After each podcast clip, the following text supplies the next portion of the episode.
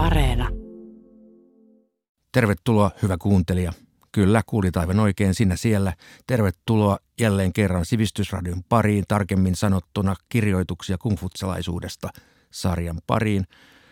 Jatkamme Mengtsi veljellisyyden tie teoksen käsittelemistä. Hetken kuluttua kuulette siitä kaunista luentaa noin 15 minuuttia tai oikeastaan hieman lyhyemmin, mutta sitä ennen rakkaat asiantuntijamme jälleen kerran avustavat teitä kiinnittämään huomiota keskeisiin kysymyksiin tässä tulevassa luentotekstissä.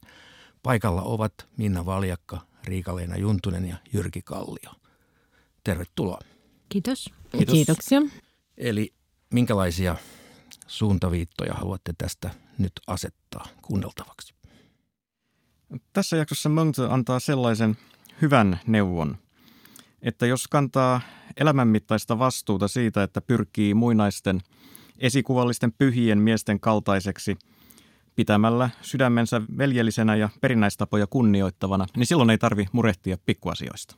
Hmm, eli nämä laajemmat periaatteet, jos ne pystyy hahmottamaan elämänsä aikana, niin sitten monet pienemmät asiat sujuvat vähän niin kuin itsestään.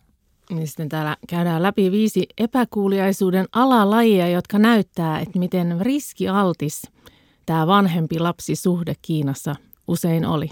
Näin aatoksin käymme kuuntelemaan päivän tekstiä. Neljännen kirjan jälkimmäinen osa. 25. Mäntsy sanoi. Jos kaunis ja hyveellinen siitsy olisi loan peitossa, kaikki pitelisivät nenäänsä hänet kohdatessaan. Mutta paastottuaan ja kylvettyään kuka tahansa törkimys kelpaa uhraamaan ylijumalalle. 26. Mäntsy sanoi. Kaikki ne, jotka taivaan alla puhuvat olentojen luonnosta, puhuvat vain sen vaikuttimista – Luonnon vaikuttimien juurena on olentojen halu saada hyötyä ja välttää vaivaa.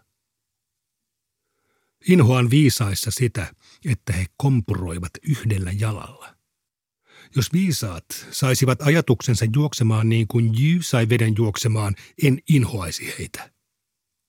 Jy sai veden juoksemaan siten, että juoksutti sen vähimmän vaivan tielle. Jos viisaatkin juoksuttaisivat ajatuksensa vähimmän vaivan tielle, niin silloin heidän viisautensa vasta olisi suurta. Kun ymmärtää taivaan korkeuden ja taivaan kappaleiden kaukaisten liikkeiden vaikuttimet, voi yhdellä istumalla saada selville talvipäivän seisauksen päivät tuhannen vuoden ajalle. 27. Kongsingsyytä kohtasi pojan menettämisen suru. Jean Herttuan oikeanpuoleinen hovineuvos tuli esittämään surun valittelunsa. Hovineuvoksen astuttua sisään moni lähestyi häntä päästäkseen hänen puheilleen, ja hovineuvoksen asettauduttua paikoilleen moni tuli hänen luokseen päästäkseen hänen puheilleen. Möntsy ei puhunut hovineuvokselle, minkä vuoksi tämä sanoi pahastuneena – kaikki herrasmiehet puhuvat minun Huanin kanssa. Yksin Möntsy ei puhunut minun Huanin kanssa. Tämä osoittaa, että hän väheksyy minua, Huania. Kultuaan tästä, Möntsy sanoi, Perinnäistapojen mukaan palatsissa ei sovi loikata paikaltaan ryhtyäkseen puheisiin toisten kanssa, eikä livetä ruodusta vaihtaakseen tervehdyksiä muiden kanssa – Eikö olekin merkillistä, että Tsy Ao syyttää minua väheksymisestä, kun tahdoin vain noudattaa perinnäistapoja? 28. Möntsy sanoi. Herrasmies eroaa muista ritareista siinä, miten hän säilyttää sydämensä puhtauden. Herrasmies säilyttää sydämensä veljellisyyden avulla. Hän säilyttää sydämensä perinnäistapojen avulla. Se, joka on veljellinen, rakastaa muita ritareita. Se, joka seuraa perinnäistapoja, kunnioittaa muita ritareita. Sitä, joka rakastaa muita, muut myös tapaavat rakastaa.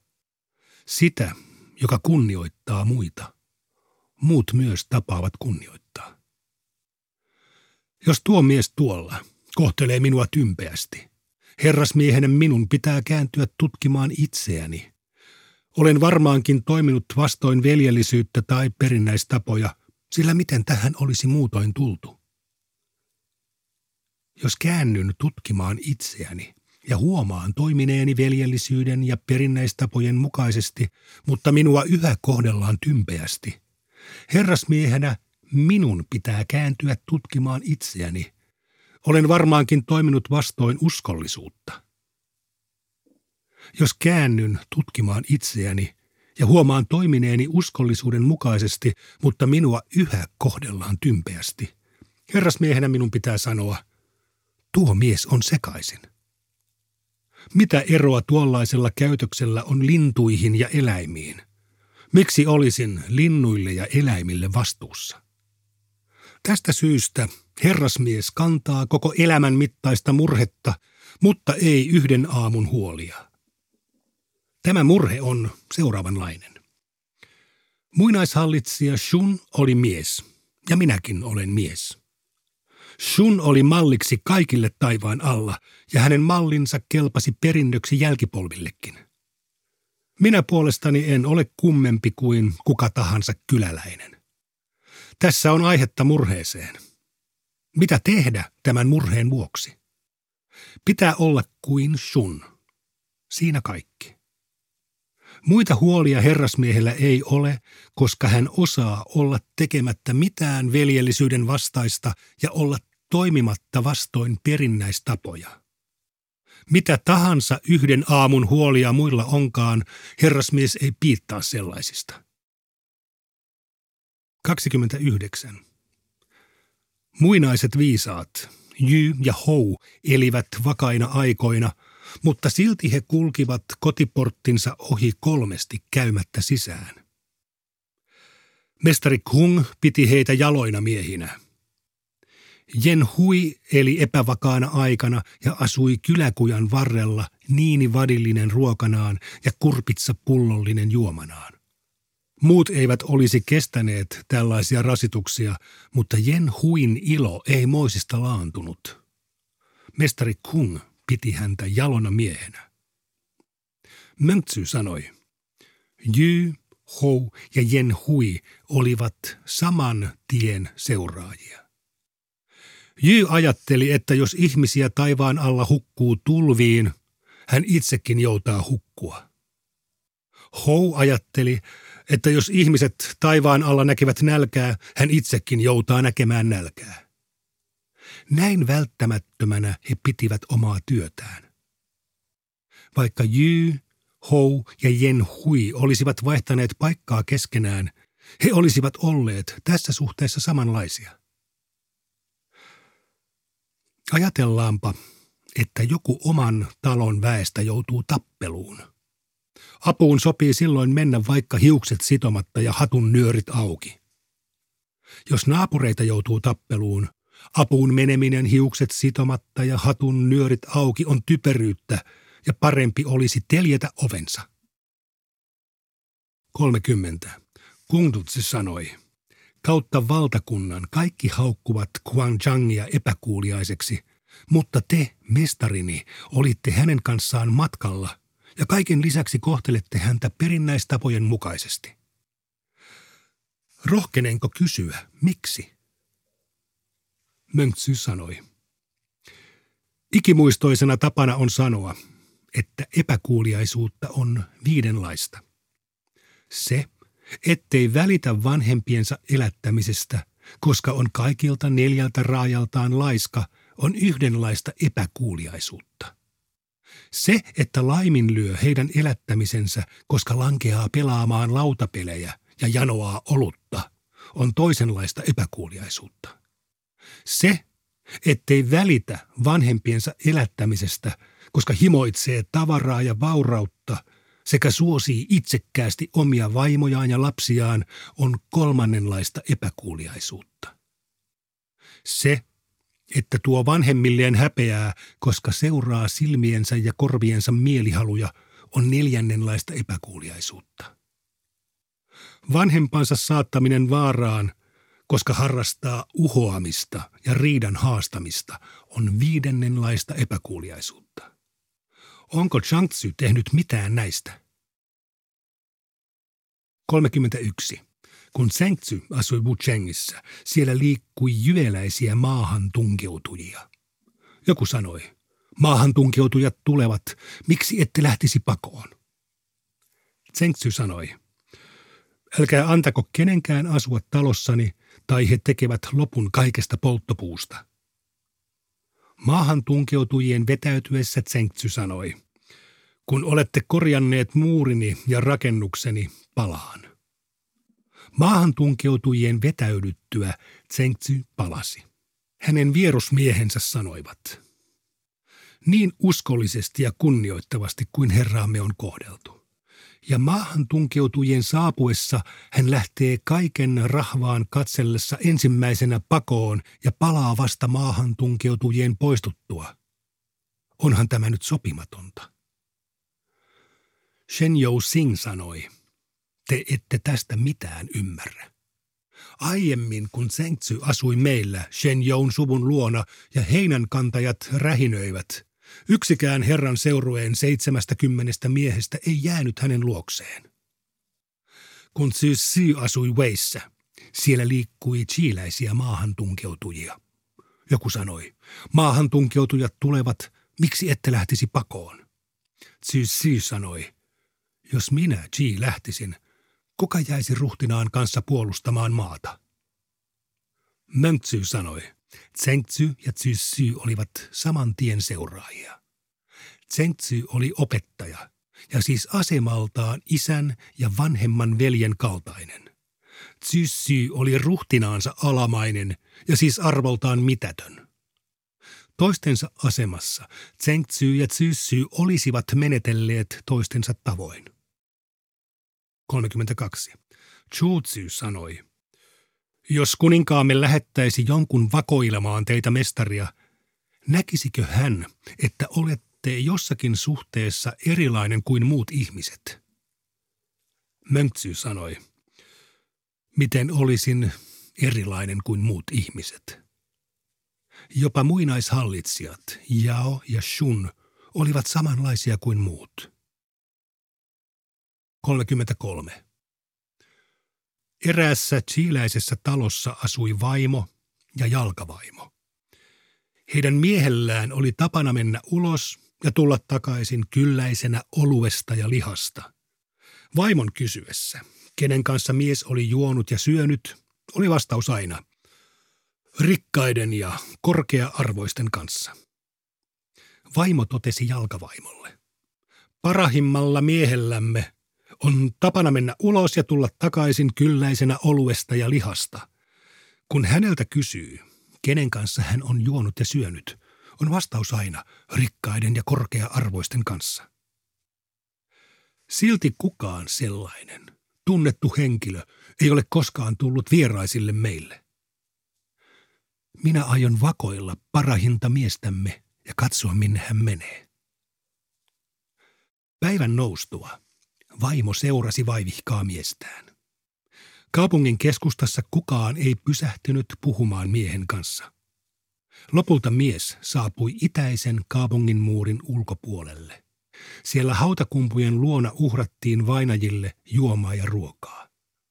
Mies kerjäsi ylijääneitä uhrilahjoja itselleen, ja jos hän ei yhdeltä uhraajalta saanut tarpeeksi, hän etsiytyi jonkun toisen luo. Tällainen oli hänen tapansa tulla kylläiseksi. Palattuaan vaimo totesi jalkavaimolle. Parahin miehemme, jota meidän pitäisi katsoa ihaillen ylöspäin koko loppuelämämme, onkin tällainen. Niin he jalkavaimon kanssa pilkkasivat miestään ja kyynelehtivät yhdessä pihalla. Heidän parahin miehensä patsasteli mistään tietämättömänä portista sisään ja ylpisteli vaimolleen ja jalkavaimolleen, kuten aina ennenkin. Herrasmiehen katsannossa varsin harvassapa ovat sellaiset rikkauden, arvoaseman, hyödyn ja menestyksen tavoittelijat, joita vaimojen ja jalkavaimojen ei tarvitsisi yhdessä kyynelehtien hävetä. Hienoa tekstiä, hienosti luettuna, toden totta. Mutta aloittakaamme tästä lopusta, tästä sangen trakikoomisesta vakoilutarinasta, joka huumoriltaan hieman minusta poikkeaa tästä viitekehyksestä, tästä muusta materiaalista. Tämä on varmaankin suurelta osin sinun ansiotasi, Jyrki. Mutta miten sinä näet tämän, poikkeako tämä myös alkuperäistekstinä niin sävyltää jotenkin tästä muusta? Tämä poikkeaa kyllä huomattavasti tästä muusta tekstistä. Että itsekin ihmettelin, että mitä tämä jae tässä ylipäätään tekee, mutta sehän on tarinana aivan mainio ja kyllä alkukielellä vieläkin mainiompi. Siinä tämä mies saa kyllä kuulla kunniansa ja todellakin todetaan, että harvassa ovat sellaiset miehet, joita vaimojen ei tarvitsisi hävetä. Jossain lisätä tuohon, niin vaimojen ja jalkavaimojen on tässä tekstissä itsessään.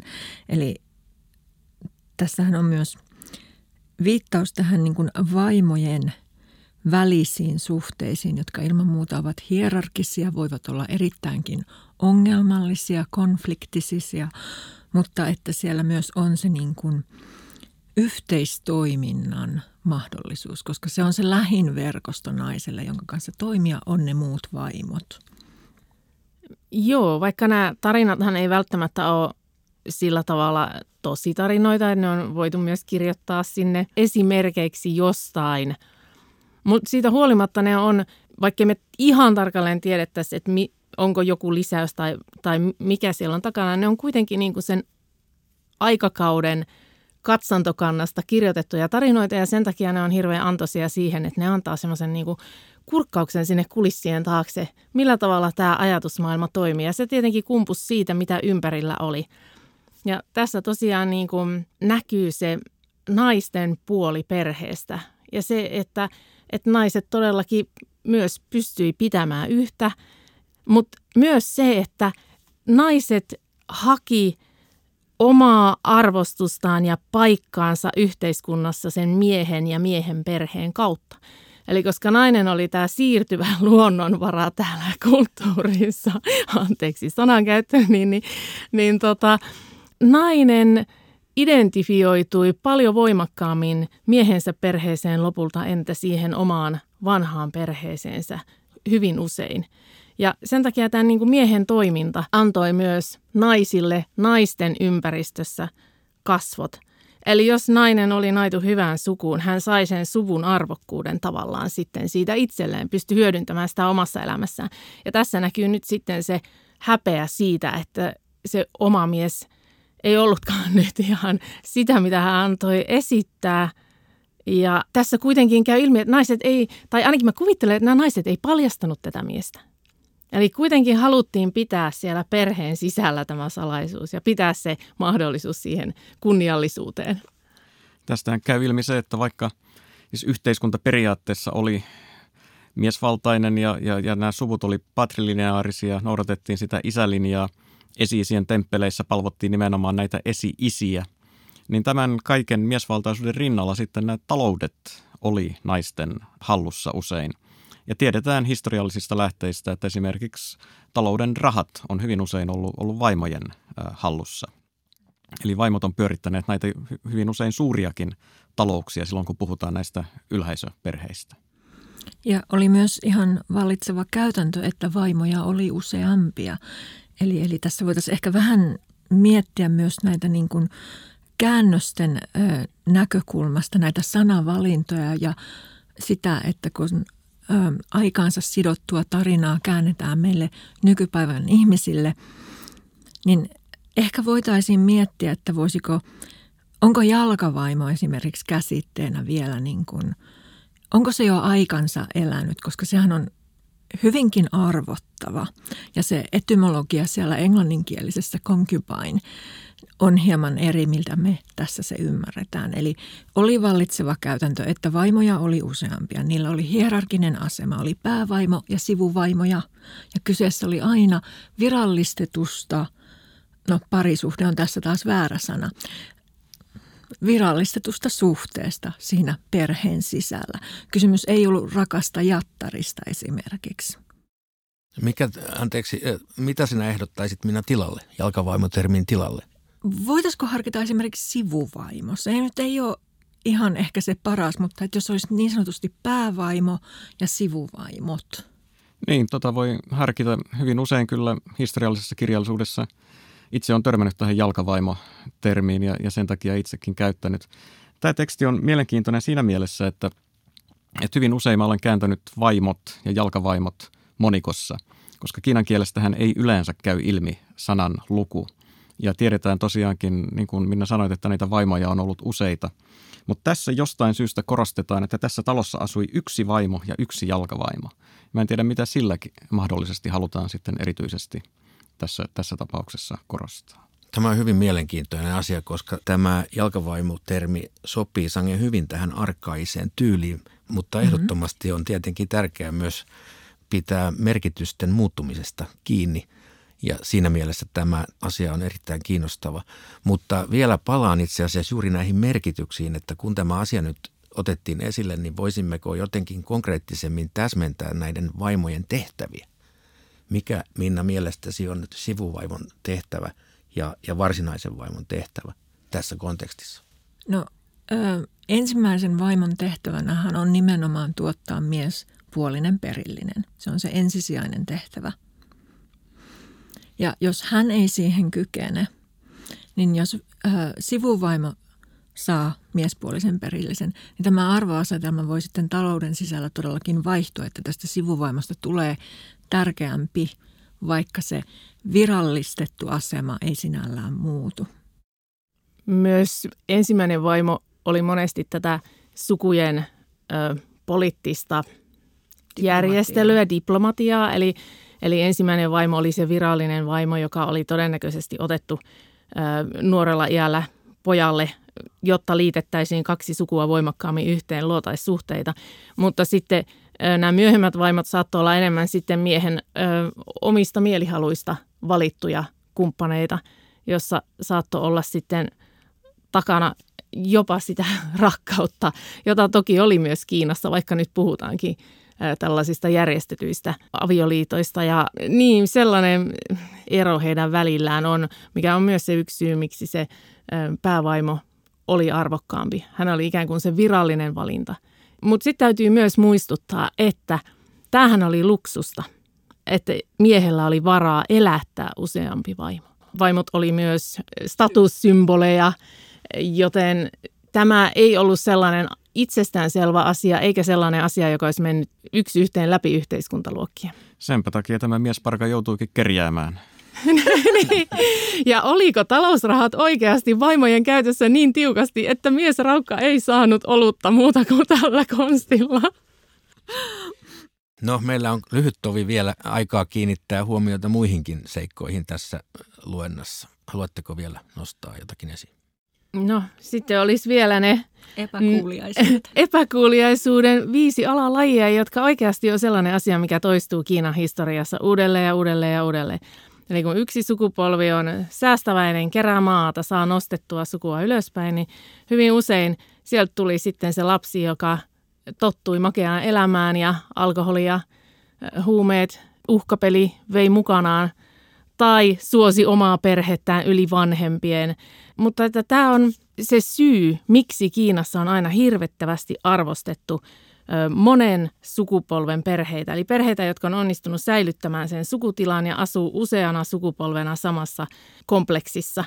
Ja tämä oli ihana, jota ei ollut helppo ylläpitää. Tämä oli kuvio, joka toistui aivan koko ajan, eli myös perinnön jako hajotti.